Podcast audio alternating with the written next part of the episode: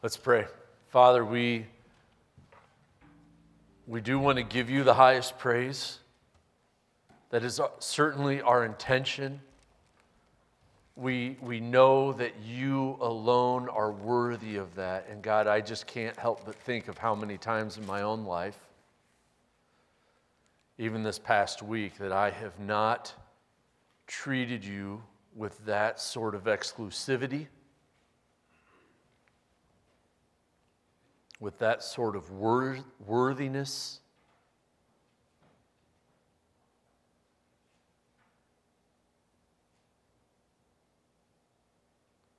And so, Lord, I pray as we examine today a little bit your heart for us and how you view us and your great love for us, that we would see you in the end perhaps is more worthy than we see you now. Pray that you would do that work, Father. It's in Jesus' name we pray. Amen. Every year, people all over our country, once a year, put a whole lot of effort into pretending to be someone or something they're not. Case in point, go ahead and there we go. This is I want to give a little context because you're looking at that like, what in the world? Uh, years ago, I've learned in Westchester folklore there was a certain Halloween party where everyone put a lot of effort into dressing up to be someone they're not, and the goal was to guess who was who. This indeed is not one but two people. This is actually a, a married couple from our church in costume, and I'm not going to tell you who it is but in an effort to increase the, uh, I know who it is. Uh, I'm not going to tell you who it is, but an effort to increase the fellowship of our church, what I want you to do is if you think you know who it is, go up to them and ask them, Was that you?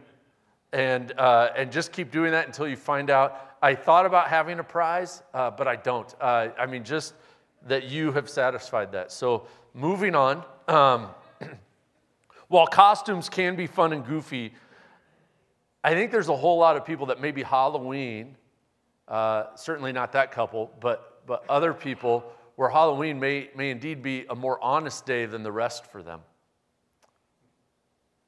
As they would much rather be someone other than who they are. They would much rather have a different sort of personality, a different look to them than the one they have, a different uh, pretend background. And they're there's a whole lot of time and energy spent by, by many and, and by us in different ways in projecting not so much who we really are, but a highly curated version of who we are, perhaps a costume like version of who we are.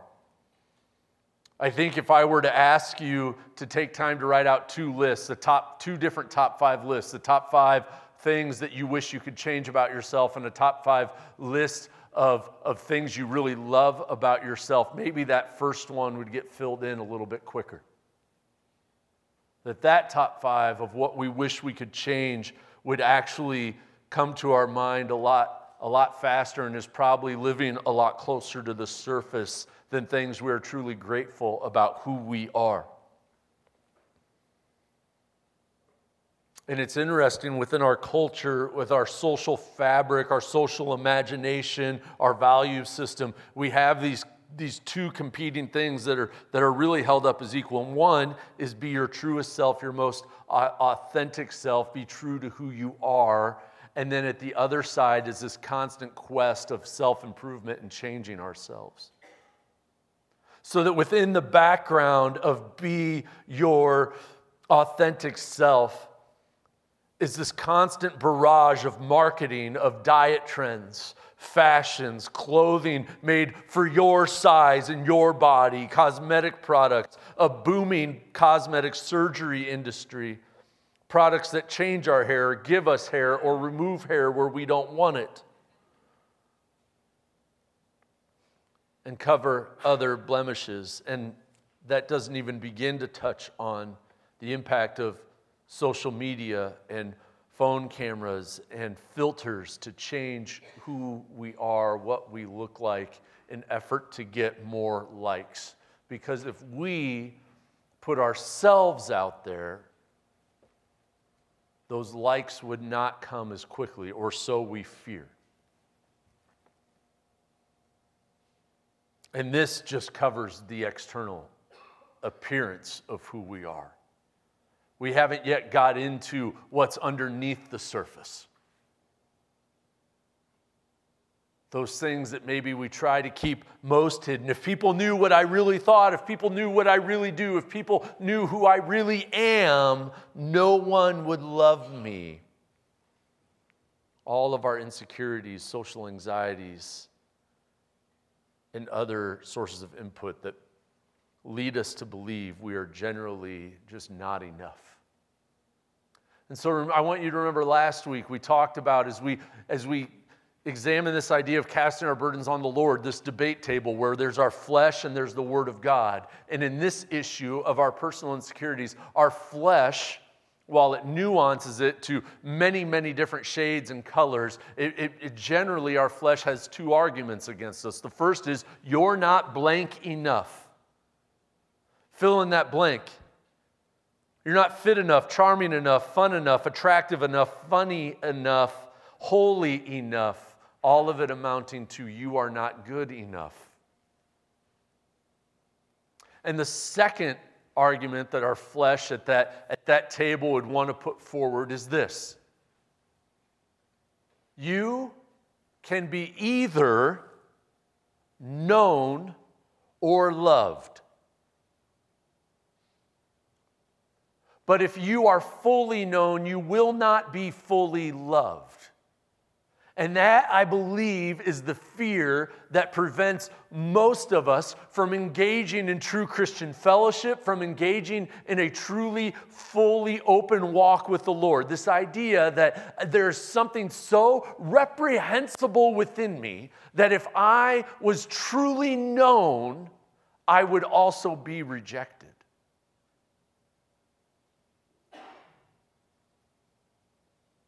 But can we be truly loved if we are not truly known?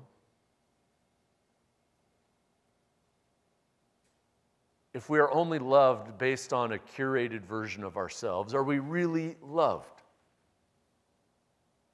The answer to that is no. And so while we talk about gathering as a fellowship, we talk about we need to be known, we need to know each other, we need to be known by each other. And that's terrifying because that voice of the flesh is really loud.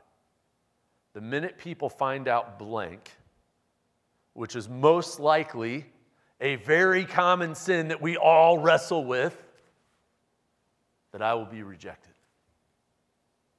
That's the voice of the flesh. For the voice of the Word of God, as it deals with our personal insecurities, I want to look this morning primarily at Psalm 139. And let's see what the, what the psalmist has to say about this idea of I cannot be fully known and fully loved. The two are mutually exclusive because of who I am. So let's read together. O Lord, you have searched me and known me. You know when I sit down and when I rise up. You discern my thoughts from afar. You search out my path and my lying down. You are and are acquainted with all my ways. And even before a word is on my tongue, behold, O Lord, you know it altogether. You hem me in behind and before. You lay your hand upon me. Such knowledge is too wonderful for me. It is high. I cannot attain it. Where shall I go from your spirit? Or where shall I flee from your presence? If I ascend to heaven, you are there. If I make my bed in Sheol, you are there. If I take the wings of the morning and dwell in the uttermost parts of the sea, even there your hand shall lead me, and your right hand shall hold me. If I say, Surely the darkness shall cover me, and the light about me be night, even the darkness is not dark to you, and the night is bright as the day, for darkness is as light with you. For you formed my inward parts. You knitted me together in my mother's womb. I praise you, for I am fearfully and wonderfully made. Wonderful are your works. My soul knows it very well. My frame was not hidden from you when I was being made in the secret, intricately woven in the depths of the earth. Your eyes saw my unformed substance, and in your book were written, every one of them, the days that were formed for me, when as yet there was none of them. How precious to me are your thoughts, O God. How vast the sum of them. If I would count them, they are more than the sand. I awake and I am still with you. Oh, that they, oh, that you would slay the wicked, O God. O men of blood, depart from me. They speak evil, they speak against you with malicious intent. Your enemies take your name in vain. Do I not hate those who hate you, O Lord? And do I not loathe those who rise up against you? I hate them with complete hatred. I count them my enemies. Search me, O God, and know my heart. Try me and know my thoughts, and see if there be any grievous way in me, and lead me in the way everlasting.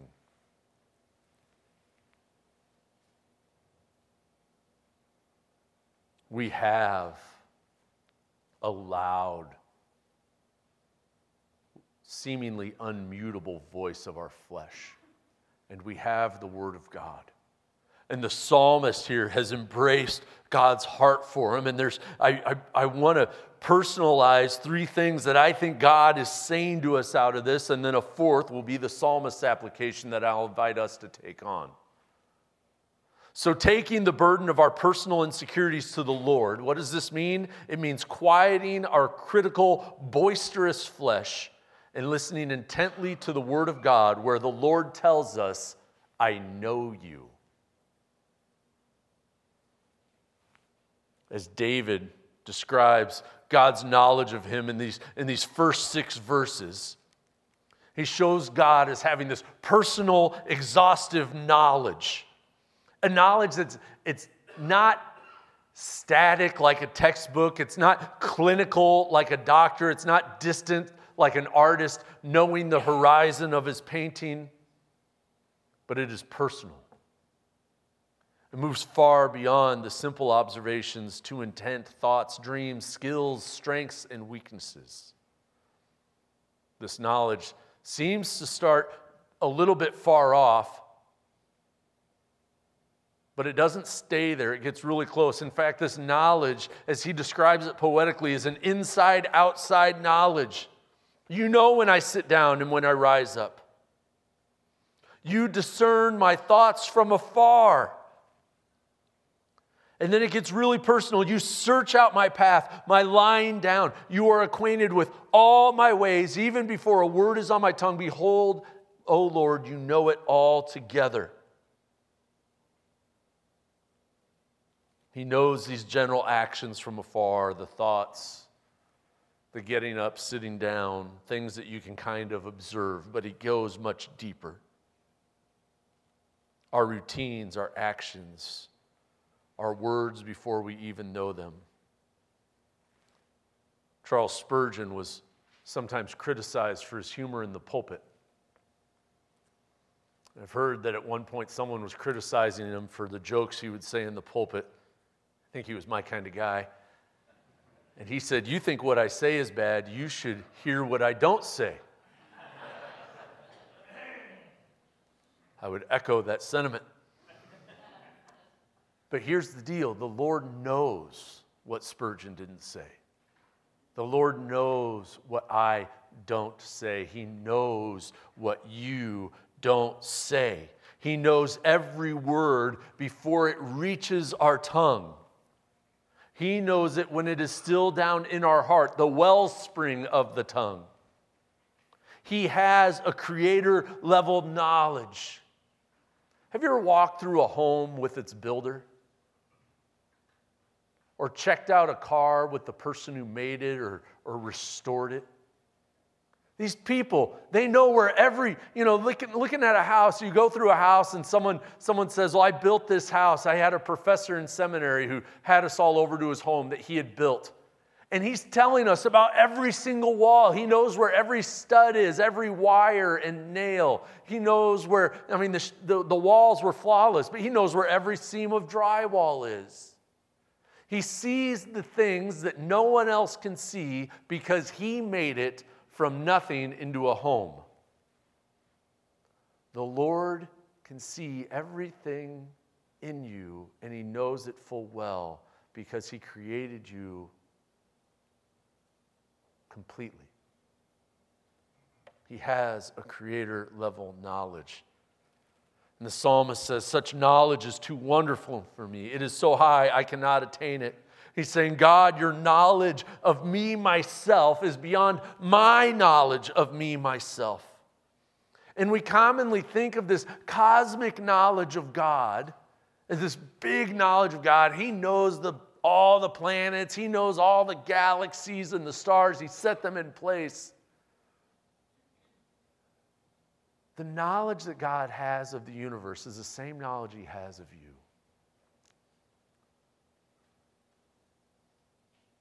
That the powerful, all encompassing knowledge of God is personally applied to us. He doesn't just know how many grains of sand are on the beach but He knows how many hairs are on your head. God's knowledge is wonderful and caring. God's knowledge of you is intentional.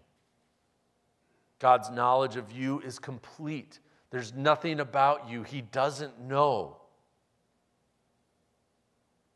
And before you get worried about that, I want you to also know that God's knowledge of you is good.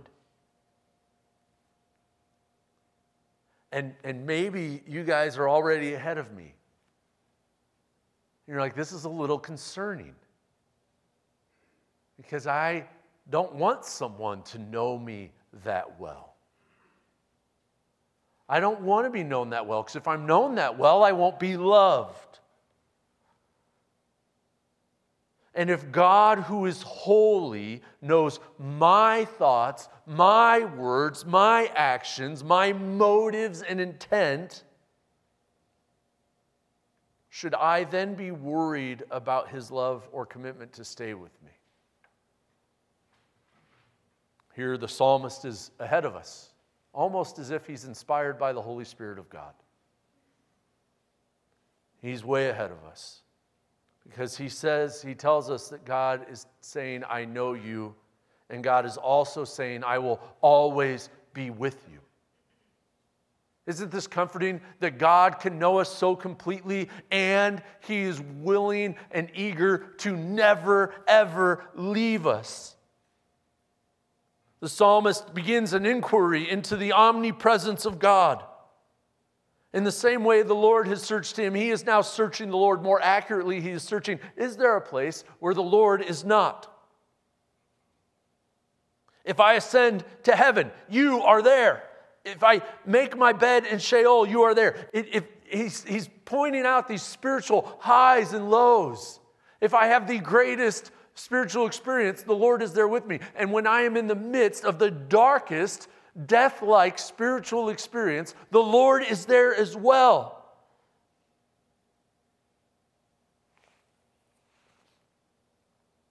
If I go to the highest emotional places, the wings of the morning, and the lowest, scariest, deepest, darkest emotional places, the depths of the sea where, where no light seems to be getting at all. God is there in both places.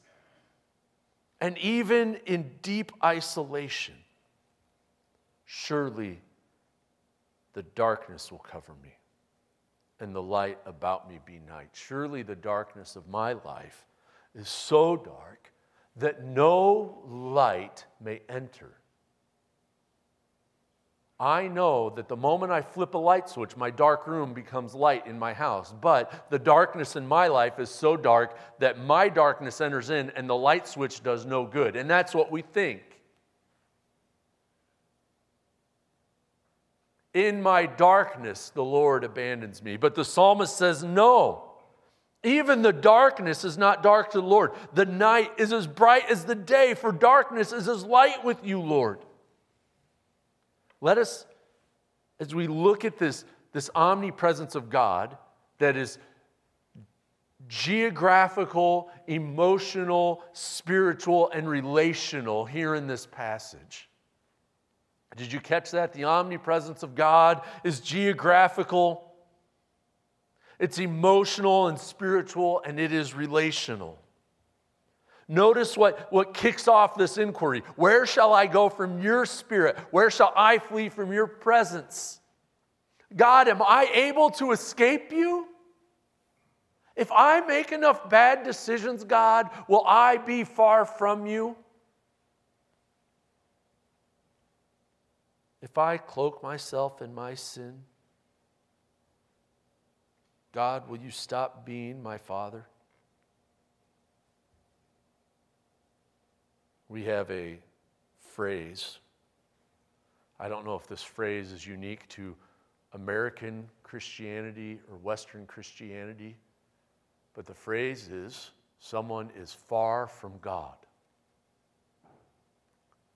And that phrase, in its literal syntax, is impossible.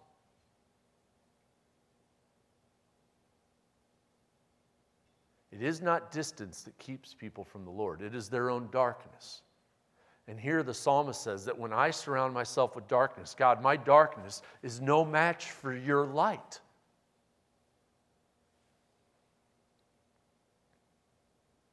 We or people we love may live unaware of the Lord, apathetic to the Lord, with selective hearing loss by ignoring or discounting His word, but no one is ever far from God. The psalmist appears to have tried many things. If I get myself as far away from Jerusalem as the depths of the sea, even there God's hand is going to be with me. If I take an Adam and Eve approach and try to hide from God, even there God is going to find me. My personal darkness, my pursuit of sin, is not going to hinder God from getting to me. And maybe this is something as you're praying for your two to love, maybe this is something you could be praying for those people. Not that they would be brought near to God, because if we believe in the omnipresence of God, they're there, they're close to Him, they just don't know it. So let's pray that their darkness would be removed and the darkness around them would become light.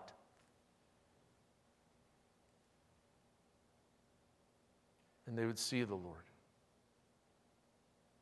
I hope you realize that this first half of Psalm 139 has been a tremendous rebuttal to the idea that if I am known, I will not be loved. Have you caught this? There's a tremendous rebuttal here because God has this unsearchable knowledge of us, and He never leaves. More importantly, we who would be prone to wander are unable to wander from the Lord. We are unable to wander from His presence.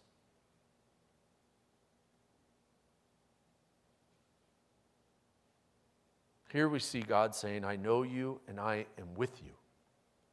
God's knowledge of you does not change his closeness to you. He is not scared of your shortcomings in whatever form they take. Our insecurities about ourselves when we come to the Lord saying, Lord, I'm not, I'm not whatever it is enough, and, and if, if I'm truly known, I can't be loved at the same time. And God says, That's not true. I know you. I am always with you. And then he says, I made you on purpose. I made you on purpose as we move to this next section. See, I think sometimes we're like, we, we get this mad scientist view of God as a creator, and he's like, oh, I'm creating stuff, and all of a sudden he's like, oh, how did that zebra get here? Like, I didn't even realize I made that. I just meant to have a, a plain horse, multiple plain horses with, with just all of them different colors. And here's one that just got in the blender the wrong way. God made you on purpose. Listen to this explanation of how God will always be with you. Darkness is light to you. Here's the explanation For you formed my inward parts, you knitted me together in my mother's womb. God will always be with you because He's your loving creator. Think about this. The Lord knew you and was working on you before your mom took a pregnancy test. The Lord had started his work of building you before your parents knew you existed. God's knowledge of you predates your parents. He built you. He, as Creator God, was involved in your neonatal development.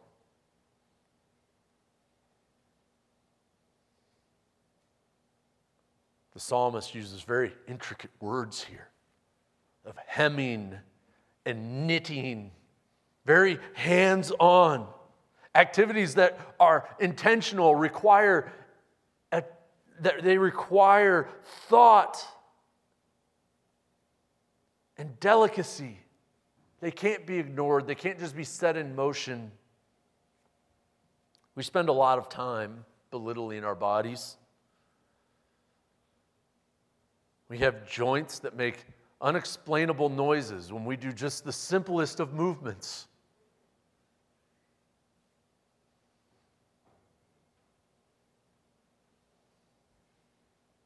We can't rearrange the lumps in our body to fit that of a fitness model. We spend a lot of time comparing it to those who seem better off whose form doesn't share the characteristics that we are self conscious of in our own.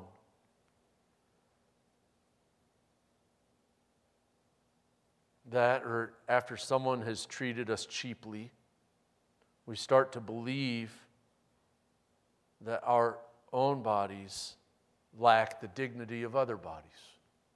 They lack the value that other people seem to have. Listen to the psalmist. You formed my inward parts. You knitted me together in my mother's womb. I praise you, for I am fearfully and wonderfully made. And he celebrates this. Wonderful are your works, Lord. And I just want to say, how many times, as someone who loves being outside in nature, how many times do we go somewhere, we see a landscape, that captures our eyes, whether it's fall colors or geographical features or a gigantic body of water or wildlife, and we say, Wow, God is so awesome. You've made so many wonderful things. But we would never say that about ourselves. Yet, not even Everest is made in the image of God, but you are. Everest is not eternal, but you are.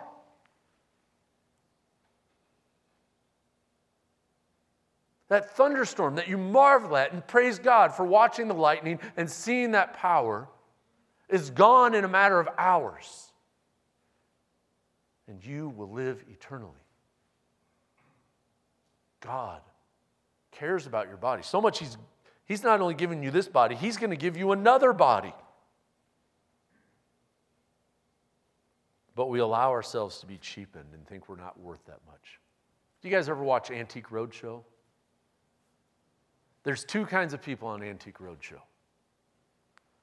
There's the people who go to a garage sale with Antiques Roadshow in mind. They spend $50 on a trinket to find out it's worth a nickel. There's those people. And then there's these other people who they see something at a garage sale that, uh, you know, it's, it's worth $5 at the garage sale, but boy, it sure is unique and funny. and It's only five bucks, I'll buy it. And then they make it a doorstop. Or they inherit the doorstop from their parents. It's like it was always ugly, but it was always there. It makes me think of my parents. And then they find out it's worth $10,000. Because here's the determining factor on the worth of something how much is someone else willing to pay for it? 1 Corinthians 6:20 tells us that our worth is the blood of Christ. Because that's what the Lord paid to purchase us. You are not cheap. You are actually quite expensive. And you are worth every penny of that. You are worth every drop of that to the Lord. He was not suckered into buying the thing that looked interesting as worth a nickel. Nor does he treat you of great value as a doorstop. He bought you.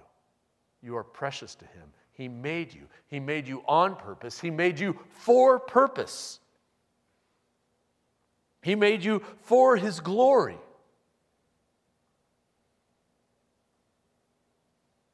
All of this, I hope, is echoing in your heart Romans 8 that nothing can separate us from the love of God. Nothing in our past, nothing in our future, nothing spiritual, nothing geographic can separate us from the love of God. And so the psalmist, there's the three points. Now, where's here's the psalmist's reaction. And he leads us in application, if you will. That the personal, all knowing, ever present, intentional creator God is worthy of whole life devotion.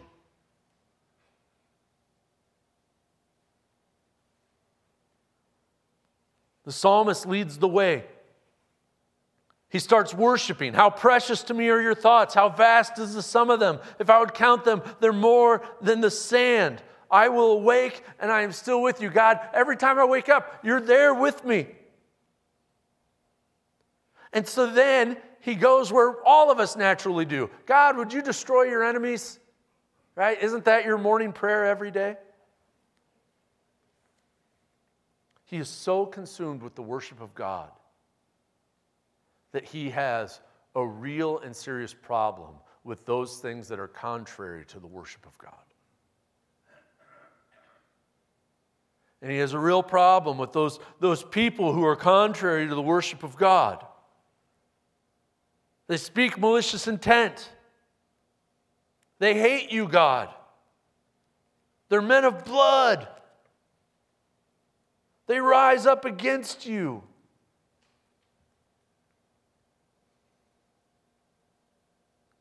And in asking God to deal with them, his then immediate prayer is that God would deal with those things within himself. And this is a prayer that, that, that's a good prayer for believers to go through. As I'm, as I'm working with people and they're going through major life changes, whether it's something in their job, something in their family, something medical. I think this is just a great prayer as we face major changes in our own life. Search me, O God, and know my heart. Try me and know my thoughts. See if there be any grievous way in me and lead me in the way everlasting. God, you know me completely. You'll never leave me. You have made me. Now, Lord, if there's anything in me that you need to see corrected, Lord, would you correct that?